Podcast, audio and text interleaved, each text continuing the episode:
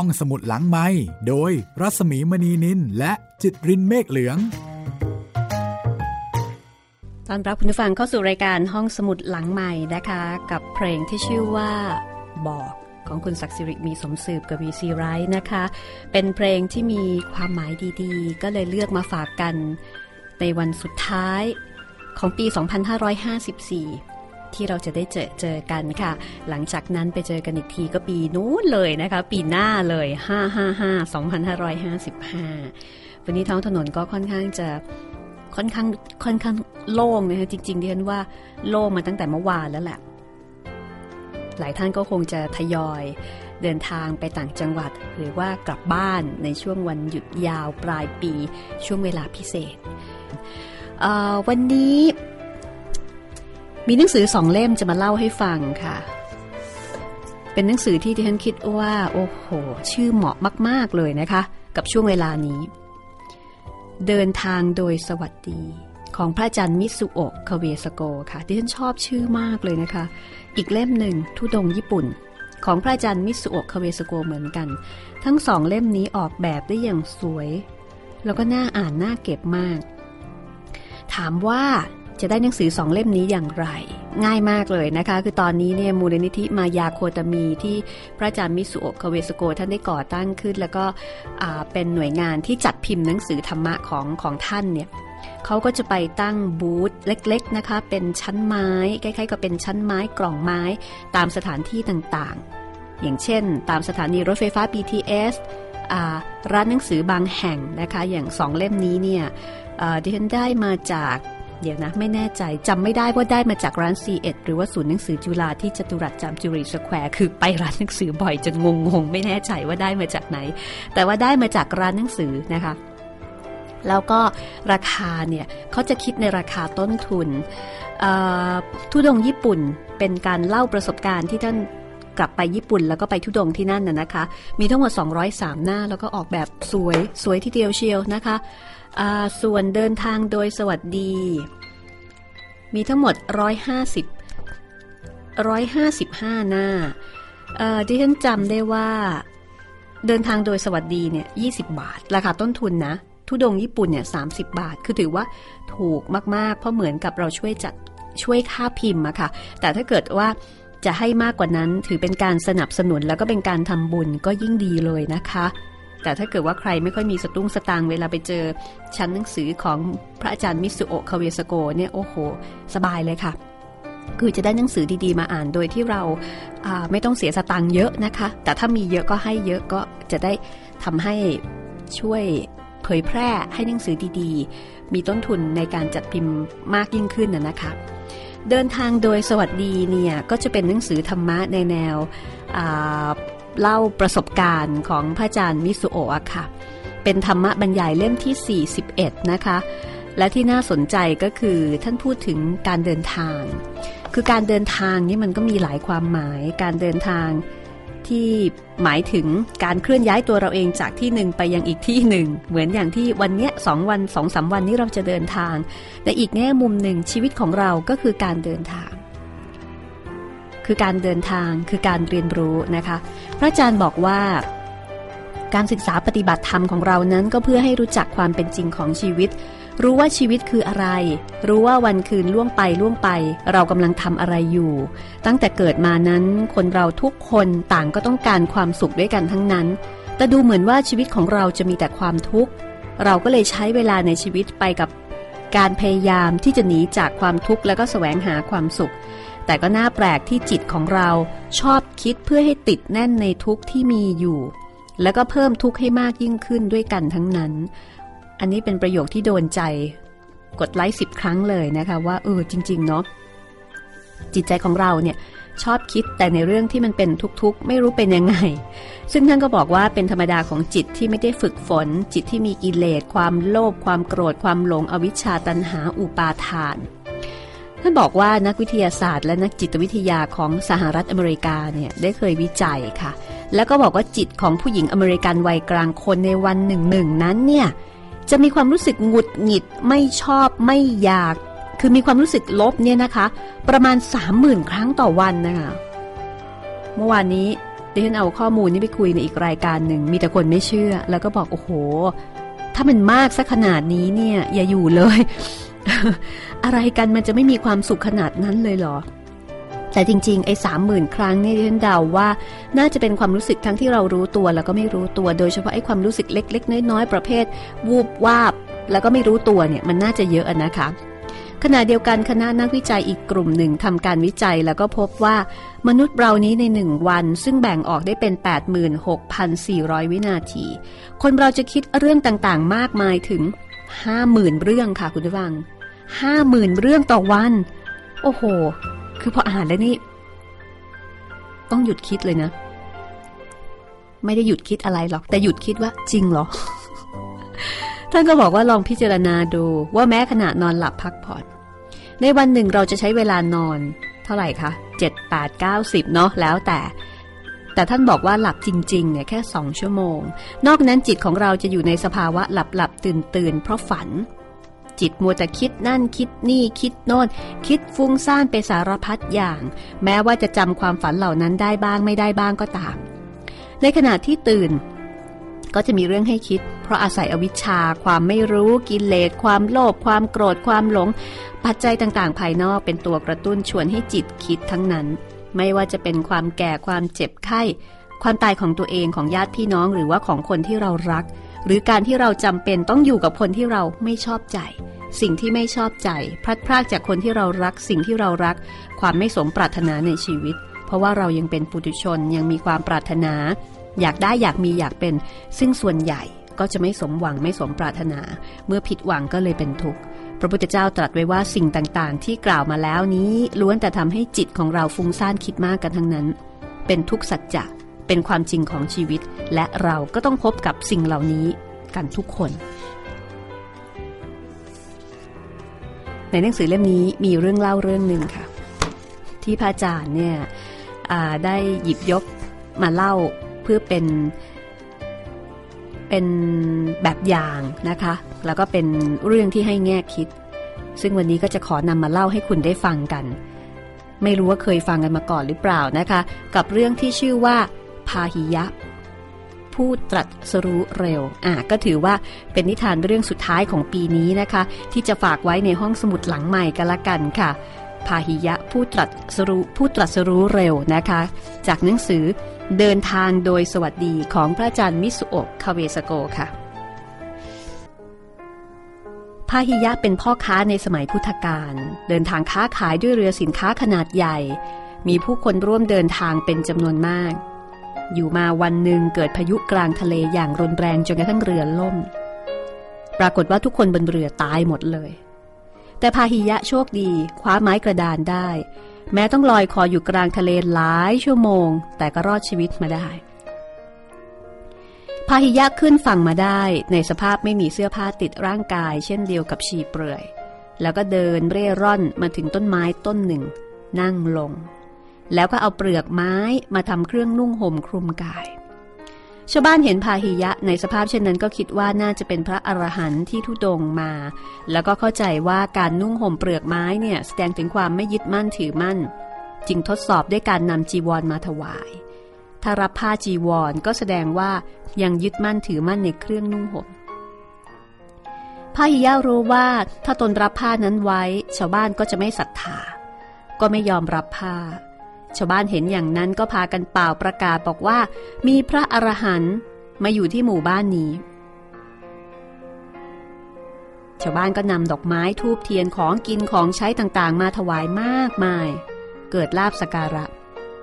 พาหิยะปฏิเสธสิ่งของหรือว่า อาหารบางอย่าง ที่ชาวบ้านถวายโดยให้เหตุผลว่า เป็นสิ่งที่เกินความจำเป็น การกินอยู่ก็เป็นไปเพื่อรักษาชีวิตเท่านั้น จึงขอบินทบาทอาหารเพียงเล็กน้อยก็พอ เสื้อผ้าจีวรต่างๆ ก็ไม่มีความจำเป็น ชาวบ้านได้ยินก็ยิ่งเกิดศรัทธามากขึ้น พากันมากราบไหว้สักการะทำให้พาหิยะเกิดปีติสุข ต่อมาก็มีเทวดาองค์หนึ่ง มากระซิบกับพาหิยะบอกว่า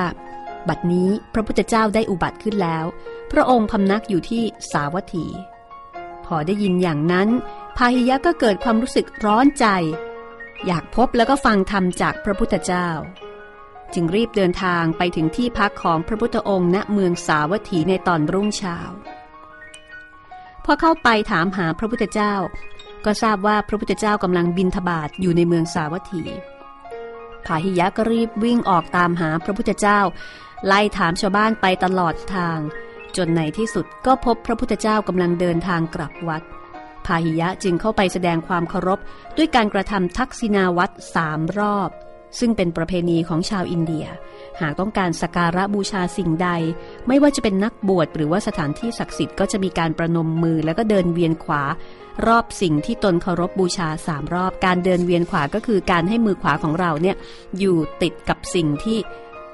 เราต้องการจะเคารพนะคะ อันนี้คือทักษิณาวัตรเมื่อพาหิยะสการะอย่างนอบน้อมแล้วอารัธนาให้พระพุทธเจ้าแสดงธรรมกับตน พระพุทธองค์ก็ทรงพิจารณาเห็นว่ายังไม่สมควร พระองค์ตรัสตอบว่า ดูก่อนพาหิยะ เรากำลังบินทบาทอยู่ท่านจงไปรอที่วัด เมื่อถึงวัดแล้วเราจะแสดงธรรมให้ฟัง แต่พาหิยะไม่ยอม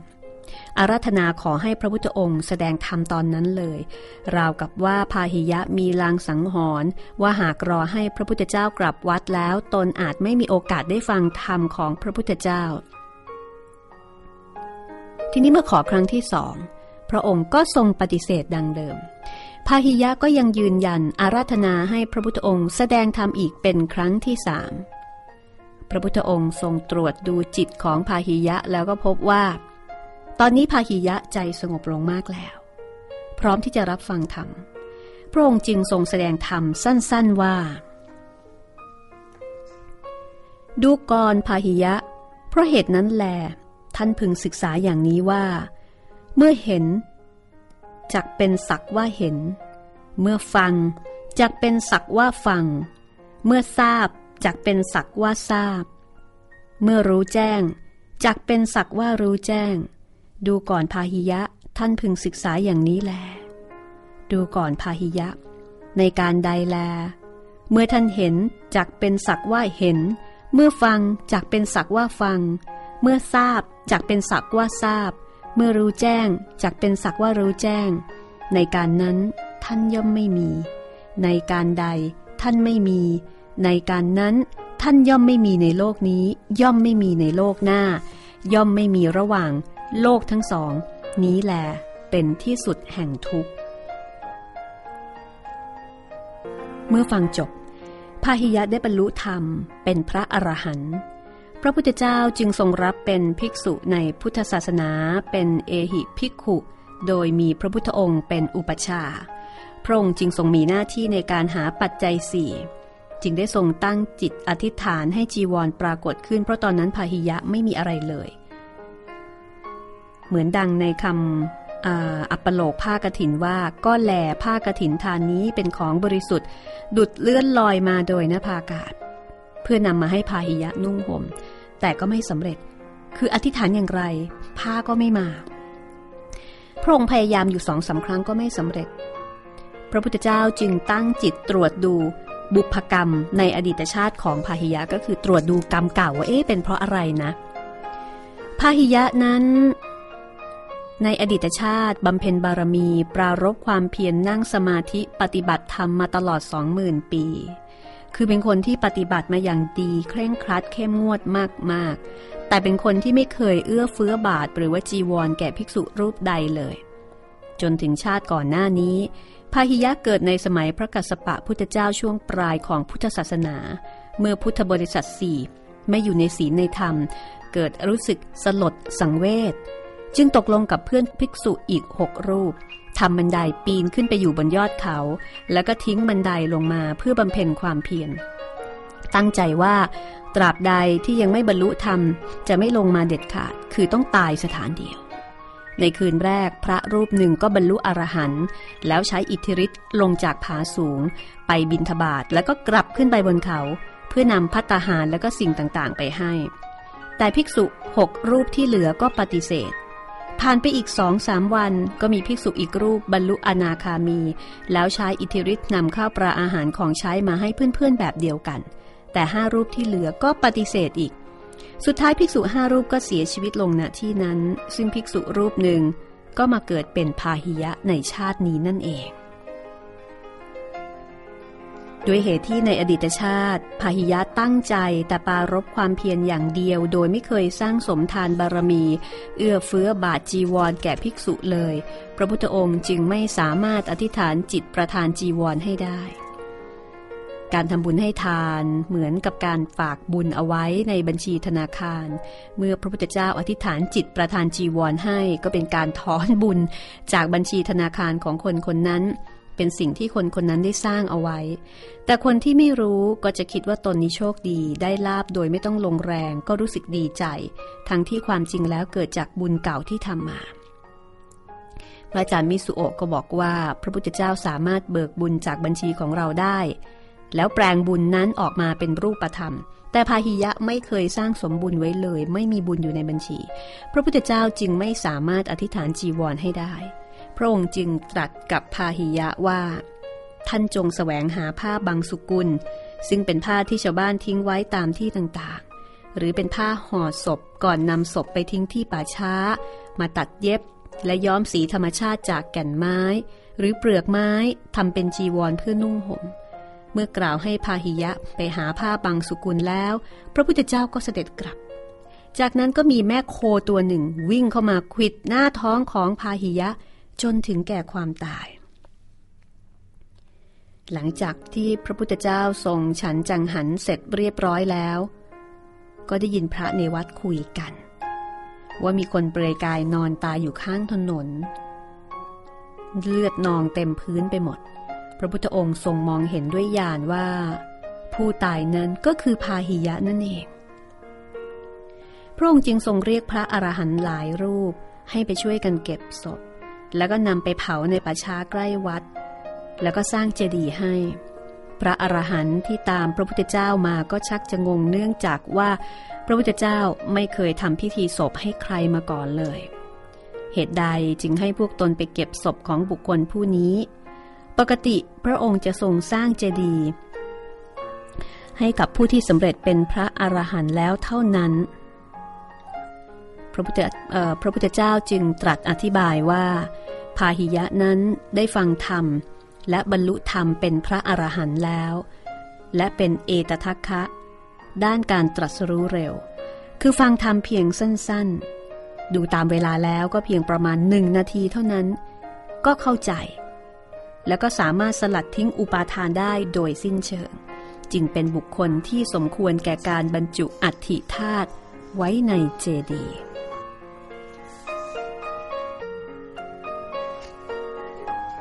นี่คือเรื่องราวของพาหิยะ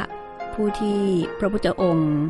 ทรงยกย่องว่าเป็นเอตทัคคะเป็นเลิศในด้านการตรัสรู้เร็วนะคะ จริงๆ ก็ไม่ใช่นิทาน เพราะว่าเป็นเรื่องที่ปรากฏในพระไตรปิฎกแล้วก็ปรากฏในหนังสือเดินทางโดยสวัสดีแม่ดิฉันชอบชื่อนี้เสียจริง ๆ เลยนะคะ เพราะว่าได้สองความหมายแล้วก็เป็นชื่อที่เป็นมงคลดีจังเลยก็เลยเนี่ยค่ะนำเรื่องราวมาฝากคุณผู้ฟัง ในวันศุกร์ที่ 30 ธันวาคม 2554 นะคะ ในวันที่คุณก็กำลังเป็นหนึ่งในนักเดินทาง ก็ขอให้เดินทางโดยสวัสดี ห้องสมุดหลังไม้โดยรัสมีมณีนินและจิตรินเมฆเหลือง บ่ายโมงกับอีก 36 นาทีมีใครยังทำงานไม่เสร็จบ้างคะเนี่ย มีใครที่กำลังวุ่นอยู่กับการเคลียร์งาน สู้ๆนะคะ อีกนิดนึง เดี๋ยวก็ได้พักกันแล้ว วันนี้ห้องสมุดหลังใหม่ เปิดสายคุยกันจัดสดนะคะ แต่ช่วงหลังๆ ดูจากตัวเลขแล้ว รู้สึกว่าคุณผู้ฟังชอบแวะไปดาวน์โหลดซะมากกว่านะคะ จะฟังสดกันไม่ค่อยมาก โดยเฉพาะช่วงปลายปีแบบนี้ที่ต่างคนต่างก็มีภารกิจไม่ไม่สามารถจะอยู่หน้าจอคอมพิวเตอร์ได้นะคะ เอาเป็นว่าช่วงนี้ถ้าเกิดว่าใครจะโทรมาทักทายกันก็ยินดีค่ะ ที่ 027902666 ถึง 7 นะคะ 027902666 ถึง 7 ค่ะ ปีหน้าวันจันทร์กับวันอังคารเนี่ยดิฉันจะเล่าเรื่องสั้นให้ฟังนะคะเเป็น เรื่องสั้นของลาววันหนึ่ง แล้วก็เป็นเรื่องสั้นของไทย เรื่องสั้นของศรีบุรพาและหลังจากนั้นก็คิดว่าคงจะเป็นซีรีส์เรื่องยาวกลับมาให้ฟังกันเพลินๆอย่างต่อเนื่องอีกครั้งตามคำเรียกร้องแล้วค่ะ แต่ว่าตอนนี้ก็กำลังตัดสินรอบสัมภาษณ์อยู่นะคะ ว่าตกลงเรื่องไหน จะมาวินจะชนะได้มงกุฎไปสำหรับเรื่องยาวเรื่องแรกของห้องสมุดหลังใหม่ในปี 2555 ค่ะ ก็ยังคงติดต่อสื่อสารเสนอกันเข้ามาได้นะคะ ทาง Facebook ที่รัศมี 28 R A W S A M W E 28 ค่ะนะคะก็เป็นช่องทางการติดต่อสื่อสาร แล้วก็วันนี้มีหนังสือชื่ออันเป็นมงคลนะคะ เป็นหนังสือธรรมะที่อ่านได้แบบง่ายๆ ตามสไตล์ของพระอาจารย์มิสุโอะคาเบสโก ซึ่งท่านเป็นพระภิกษุชาวญี่ปุ่น แล้วก็เป็นลูกศิษย์ของหลวงพ่อชาสุพัทโทค่ะ ท่านอยู่ที่วัดสุนันทวนารามอำเภอไซโยกจังหวัดกาญจนบุรีนะคะ แล้วหนังสือของท่านก็เผยแพร่เผยแพร่อย่างเรียกว่าเข้าถึงได้ง่ายอะค่ะ อย่างเช่นตามสถานีรถไฟฟ้า BTS นะคะ ร้านหนังสือต่างๆ ถ้าจะหยิบเอาไปอ่าน ก็หย่อนเงินใส่ตู้เป็นการช่วยค่าจัดพิมพ์ เล่มหนึ่งเนี่ยก็ไม่กี่ตังค์นะคะ คือเจ้าหน้าที่ก็จะมีการเขียนเอาไว้ว่าเล่มนี้ช่วยค่าจัดพิมพ์เท่าไหร่ 10 20 30 ถึง 50 อยู่ประมาณนี้เท่านั้นเองนะซึ่งถือว่าถูกมากๆเมื่อเทียบกับ ราคาแล้วก็คุณค่าของหนังสือ คือเฉพาะแค่ราคาค่าวัสดุนี่ก็สูงกว่าแล้วนะคะแต่ว่าโดยราคาคุณค่าความหมายแล้วก็สิ่งสำคัญที่เราจะได้เนี่ยอันนี้ประเมินค่าไม่ได้ก็แล้ว แต่ว่าใครจะได้ไปมากไปน้อยนะคะ แล้วแต่ต้นทุนของแต่ละท่าน แต่พอถึงสิ้นปีเนี่ยที่ฉันก็พยายามที่จะหาหนังสือธรรมะหนังสือที่อ่านง่าย ๆ มาฝากกันเป็นประจำเหมือนเป็นธรรมเนียมปฏิบัติของห้องสมุดหลังใหม่ด้วยนะคะ ตอนนี้มีสายเข้ามาจากคุณคุณ คุณนัทนะคะค่ะ สวัสดีค่ะ คุณนัทคะสวัสดีค่ะ ค่ะ เป็นยังไงบ้างสวัคะสดีค่ะสบายดีไหมสคะบายดี สบายดีค่ะ ค่ะ ยังทำงานอยู่เหรอคะอ๋อไม่ได้ทำงานค่ะทำงานฟรีแลนซ์มากกว่าค่ะ โอ้ยอย่างนี้ก็สบายเลยจัดการจัดการตัวเองได้ง่ายหน่อย หรือเปล่า ได้ใช่ค่ะนิดหน่อยค่ะ ค่ะ แล้ววันนี้ จะเดินทางไปไหนหรือเปล่าคะเนี่ยเอ่อช่วงนี้อยู่กับบ้านแน่นอนค่ะ เพราะว่าห่วงน้องหมา โอ้โหเหรอคะมีกี่ตัวคะมีตัวเดียวค่ะ อืม ไม่เอาไปด้วยค่ะอืม ไม่กล้าเอาไป เพราะว่ากลัวเขาเขายังเล็กอยู่ไงคะอ๋อเป็นหมาใหญ่อะคะหมาเล็กค่ะหมาชิสุเขายังเล็กอยู่อืมประมาณแปดเดือนเองค่ะ อือหือเลี้ยงหมาเด็กนะคะ เหมือนเลี้ยงลูกนะเนี่ย ถูกต้องค่ะเหมือนเลี้ยงลูกเลยเออมันน่ารักดีเนาะหมาตัวเล็กๆที่ฉันเคยเห็นคนที่เขาเลี้ยงแล้วเวลาไปไหนมาไหน ก็จะเอามันไปด้วยมันเหมือนเด็กๆ มาก ๆเลย ใช่ค่ะ ดูแลเยอะด้วยค่ะ อืมเป็นห่วงเขาตลอดเวลา อืมถ้างั้นก็ค่ะคงจะมีปีใหม่ที่สุขสงบในกรุงเทพมหานครใช่ไหมคะ กับน้องหมา อ๋อตอนนี้อยู่ระยองค่ะ อ๋ออยู่ระยองเหรอคะใช่โอ้ยค่ะดีจังเลร้อยนมากอ้าวกำลังจะถามอยู่ว่าอากาศเป็นยังไงๆร้อนมากไม่เย็นเลยๆไม่เย็นเลยค่ะ ก็มีอากาศเย็นช่วงเย็นๆนิดหน่อยเองอะค่ะ แต่กลางวันนี่อืมเอ้ยสุดๆค่ะอืพี่มไม่เป็นไร เดี๋ยวกลับมาหนาวต่อในกรุงเทพถ้าเกิดว่าลมหนาวเขาจะมาให้เราหนาวกันอีกครั้งหนึ่งนะคะ ค่ะค่ะมีอะไรอยากจะฝากถึงห้องสมุดหลังใหม่แล้วมีอะไรอยากจะอวยพรไปถึงคุณผู้ฟังไหมคะ ก็เอ่อติดตามห้องสมุดหลังไมค์มานานมาก คือเอ่อถ้าพี่พี่หนิงจำได้ก็คือจะเป็นคนที่ดาวน์โหลดไปให้คุณป้าข้างๆบ้านนะอืคะมจำได้จำได้ค่ะค่ะนั่นแหละค่ะ แล้วก็คือติดตามพี่ทางเฟซบุ๊กด้วยค่ะอะไรอย่างเงี้ยค่ะ แล้วก็ค่ะเอ่อติดตามฟังตลอดแล้วก็พยายามดาวน์โหลดทุกตอนอะไรอย่างเงี้ยค่ะ แล้วก็ช่วงนี้ อากาศแต่ละพื้นที่นะคะ ก็จะฝากถึงเอ่อพี่ๆเพื่อนๆ ทุกคนที่ฟังรายการนะคะ ว่าช่วงเนี้ยแต่ในในประเทศเราเนี่ย แต่ละพื้นที่มันก็อากาศแตกต่างกันนะคะอืมอย่างเช่นใช่ระยองเนี่ยก็จะร้อนมากอืมเอ่อเชียงใหม่ก็จะหนาวอะไรอย่างเงี้ยเออเออเออข้างอ่าภาคใต้ก็จะฝนตกอะไรเงี้ยใช่ก็ใช่ดูแลสุขภาพแปรปรวนทุกคนด้วยนะคะ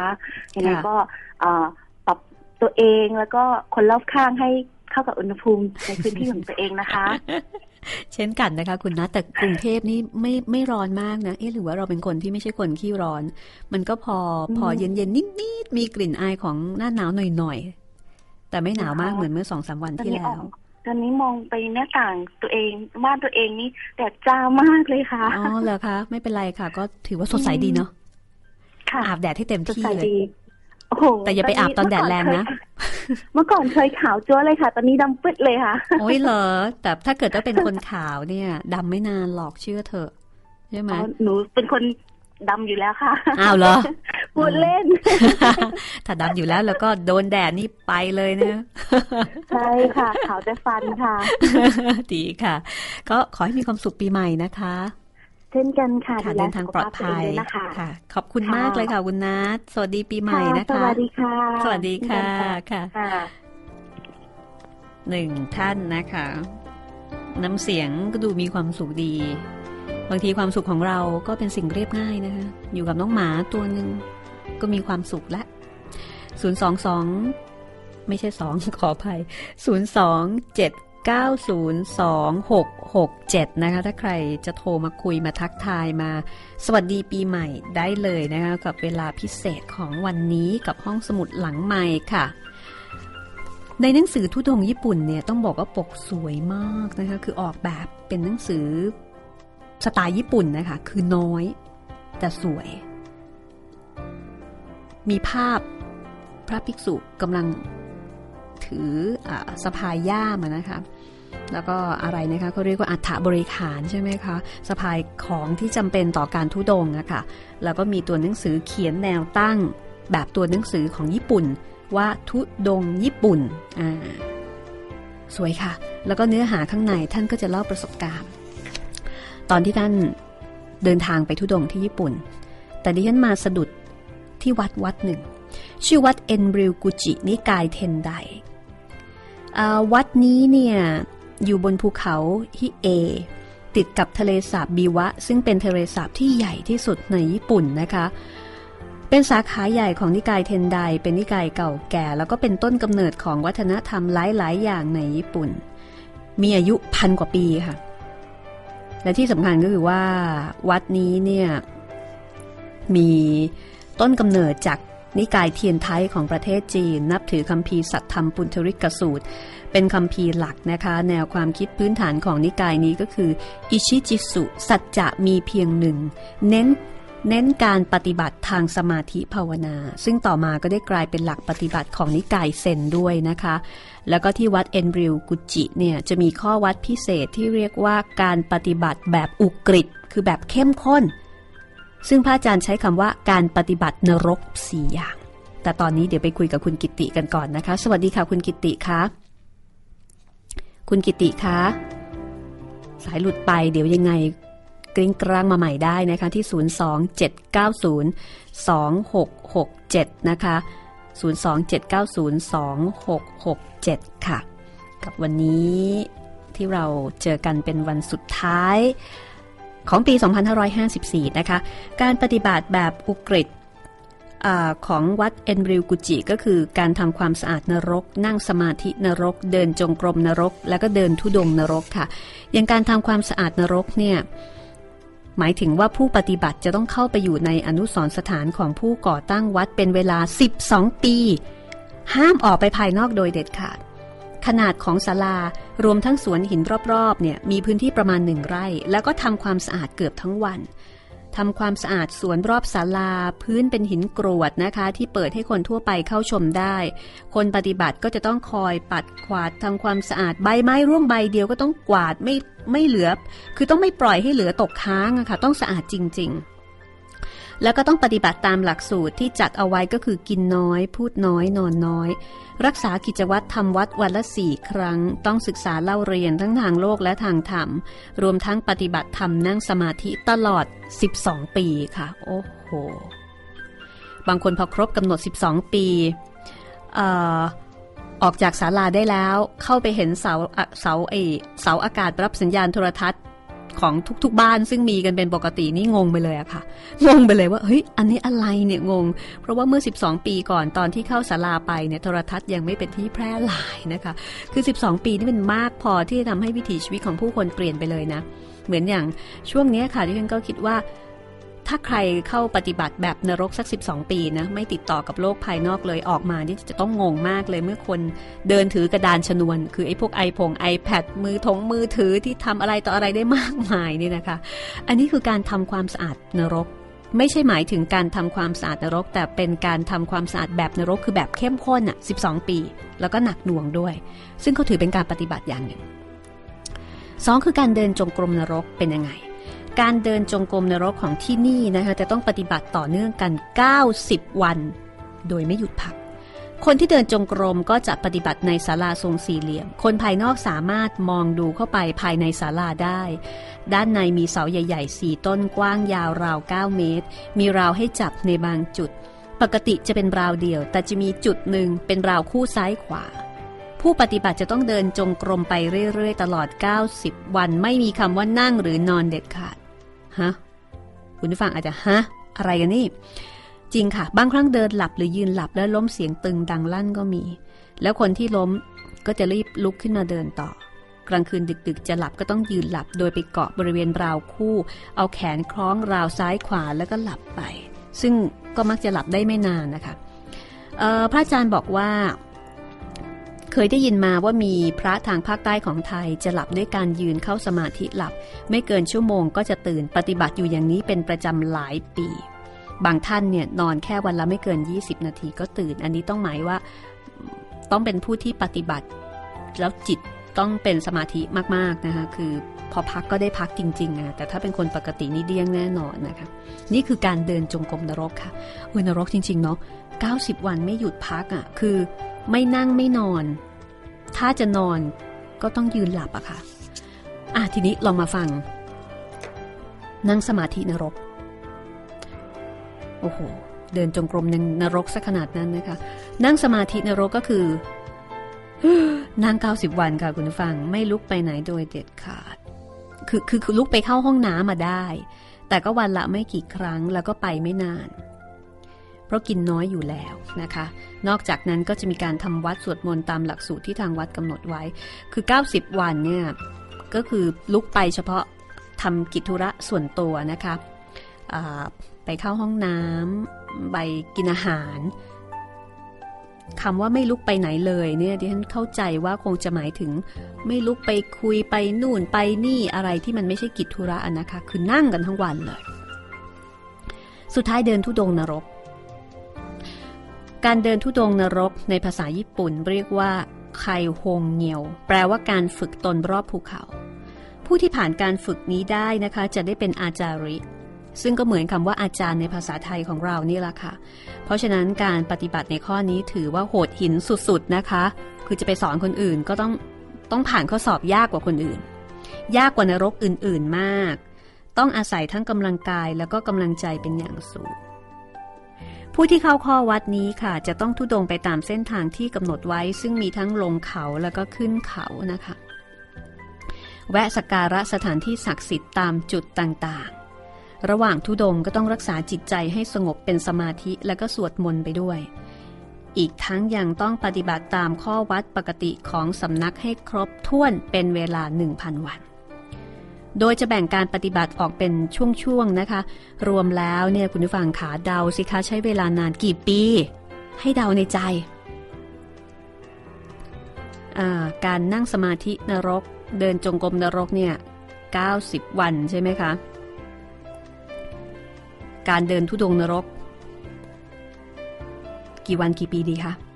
7ปีค่ะคุณผู้ฟัง7ปีแล้วก็แต่ละปีจะมีจำนวนวันและระยะทางตามที่กำหนดเอาไว้ ก็คือปีที่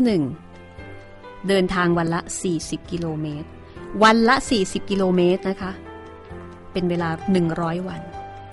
ปีที่2เดินทางวันละ 40 กิโลเมตร เป็นเวลา 100วัน ปีที่3เดินทางวันละ 40 กิโลเมตร เป็นเวลา100วัน ปีที่4เดินทางวันละ 40 กิโลเมตร เป็นเวลา 200 วัน เพิ่มแล้วนะคะ ปีที่ 5 เดินทางวันละ 40 กิโลเมตร เป็นเวลา 200 วัน พอมาปีที่ 6 ค่ะ เดินทางวันละ 60 กิโลเมตร เป็นเวลาร้อยวัน พอปีที่ 7 ปีสุดท้ายสั่งลา เดินทางวันละ 84 กิโลเมตร เป็นเวลา 100 วัน 84 กิโลเมตรนะคะ 100 วัน แล้วจากนั้นเนี่ยก็เดินทางวันละ 40 กิโลเมตร อีก 100 วันค่ะ โอ้โห คือด้วยระยะทางที่ไกลมากแบบนี้นะคะ ขณะทุดงบางช่วง จึงต้องวิ่งตะบึงเหมือนสัตว์ป่า นี่พระอาจารย์ใช้คำแบบนี้เลย ขาต้องแข็งแรงมาก ไม่งั้นไม่ถึงอะค่ะและในช่วงที่เดินวันละ 60 กิโลเมตร จะต้องวิ่งลงมาที่ตัวเมืองเกียวโตด้วยนะคะ จะผ่านวัดพุทธสันเจ้าชินโตสำคัญสำคัญในเมืองหลายแห่ง แล้วก็วิ่งกลับขึ้นเขาไป ช่วงที่เข้ามาเกียวโตจะมีโยมมานั่งรอ เมื่อเห็นพระมาก็จะพนมมือไหว้ขอพร เพราะการได้เห็นสมณะผู้ตั้งใจปฏิบัตินั้นถือเป็นมงคลอันสูงสุด ทีนี้เมื่อปฏิบัติถึง 700 วันหรือว่า 5 ปี ตามกำหนด ผู้ปฏิบัติจะต้องเก็บตัวอยู่ในศาลา แล้วก็สวดมนต์จุดไฟบูชาฟุโดเมียวโอ ซึ่งเป็นเทพผู้ทำลายสิ่งลวงตา และปกป้องพระพุทธศาสนาตามความเชื่อของมหายานทางญี่ปุ่นนะคะ ตลอด 9 วัน โดยไม่กินไม่ดื่มไม่นอนไม่หลับ รักษาความรู้สึกตัวสวดมนต์อยู่ตลอดเวลาค่ะ พอตีสองก็จะออกจากศาลาไปตักน้ำที่บ่อศักดิ์สิทธิ์ซึ่งอยู่ห่างออกไป 200 เมตร มาบูชาฟุโดเมียวโอ ในช่วง 9 วันก็จะมีพระฝึกหัดคอยประกบอยู่ข้างๆสองคนเพื่อดูว่าเผลอหลับหรือว่าหยุดสวดมนต์ไหม และเมื่อครบ 9 วันก็จะช่วยเหลือดูแลผู้ปฏิบัติ ซึ่งส่วนใหญ่ก็จะเดี้ยงกันหมดแล้ว แทบไม่มีเรี่ยวแรงเหลือเลยนะคะ เพราะไม่ได้กินไม่ดื่มอะค่ะ พิธี 9 วันนี้เนี่ยจะเป็นจุดแบ่งว่าตัวผู้ปฏิบัติคนเดิมได้ตายไป แล้วก็เกิดเป็นคนใหม่ การปฏิบัติใน 700 วันแรก เป็นการปฏิบัติเพื่อฝึกฝนตนเอง ส่วนอีก 300 วันที่เหลือเป็นการฝึกฝนเพื่อช่วยเหลือผู้อื่น เพื่อเป็นผู้นำในการที่จะนำผู้คนทั้งหลายไปสู่นิพพาน พิธี 9 วันนี้นะคะ ก็จะเป็นจุดแบ่งระหว่างช่วงการฝึกฝนตนเอง และฝึกฝนเพื่อช่วยเหลือผู้อื่นตามปฏิปทาของนิกายมหายานนี้เอง ใครจะเข้าข้อวัดนี้นะคะ พระอาจารย์มิสโอบอกว่าอาจารย์จะขอมอบมีดสั้นให้ ในช่วงร้อยวันแรกสามารถขอถอนตัวได้ แต่ตั้งแต่วันที่ร้อยหนึ่งขึ้นไปไม่มีคำว่าเลิกกลางคัน ถ้าจะเลิก ก็ต้องฮาราคิริคือคว้านท้องตัวเองตายไปเลยค่ะคุณผู้ฟัง แล้วก็ในวัดเนี่ยก็จะมีหลุมศพไร้ชื่อที่ฝังร่างของผู้ที่เลิกกลางคันอยู่มาก พอสมควร อันนี้คือในสมัยโบราณนะ แต่ในยุคนี้ไม่มีใครคว้านทองแล้วนะคะ เพราะว่าพระอาจารย์ที่ดูแลเนี่ยจะพิจารณาอนุญาตให้ฝึกได้เฉพาะคนที่น่าจะปฏิบัติไหวเท่านั้น โอ้โหดิฉันว่าไปฝึกหลักสูตรแบบพวกนาวิกโยธินหรือว่าซิลนี่น่าจะดีกว่านะคะ เพราะอย่างน้อยๆเนี่ยมันก็ไม่นานไง เออ สักพักหนึ่งก็จบแล้ว ตายก็ตายไปเลย แต่อันนี้เนี่ย มันเจ็ดปีนะคะสุดยอดมากๆเลยมิน่าสมัยก่อนถึงได้มอบมีดสั้นให้ คือถ้าเกิดไปไม่ร้อดก็ตายไปเลย แล้วหลายคนหลายคนยอมตายอะ่ะ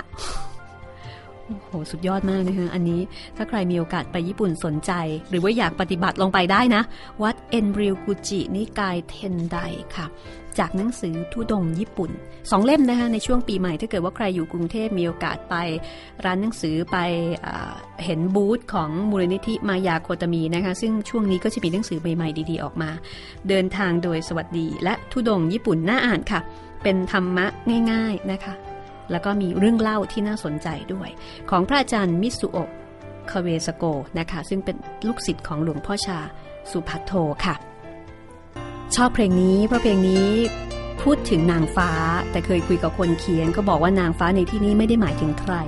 แต่นางฟ้าหมายถึงสภาวะจิตที่ดีงามของคนเราทุกคน เมื่อไหร่ที่เราเป็นนางฟ้า เราก็จะสร้างความสุขให้กับตัวเองแล้วก็ให้กับคนที่อยู่รอบข้าง แต่ถ้าเมื่อใดความเป็นนางฟ้าหายไป ความเป็นนางยักษ์เข้ามา แน่นอนก็จะเกิดความทุกข์ และคนที่จะทุกข์เป็นคนแรกก็คือเรา และคนต่อไปก็คือคนที่อยู่รอบข้างเรา รวมไปถึงคนที่เรารักนั่นเองนะคะ ฝากเพลงนี้ไว้แล้วก็ขอให้คุณฟังมีความสุขมองเห็นความสุขได้ในทุกๆสถานการณ์ของชีวิตที่กำลังจะเกิดขึ้นในปีหน้า 2555 ขอให้เป็นปีที่ดีที่คุณได้ค้นพบสิ่งดีๆ นะคะ วันนี้ลาไปก่อนแล้วเจอกันปีหน้ากับห้องสมุดหลังใหม่เหมือนเดิม ห้องสมุดหลังไม้โดยรัสมีมณีนินและจิตรินเมฆเหลือง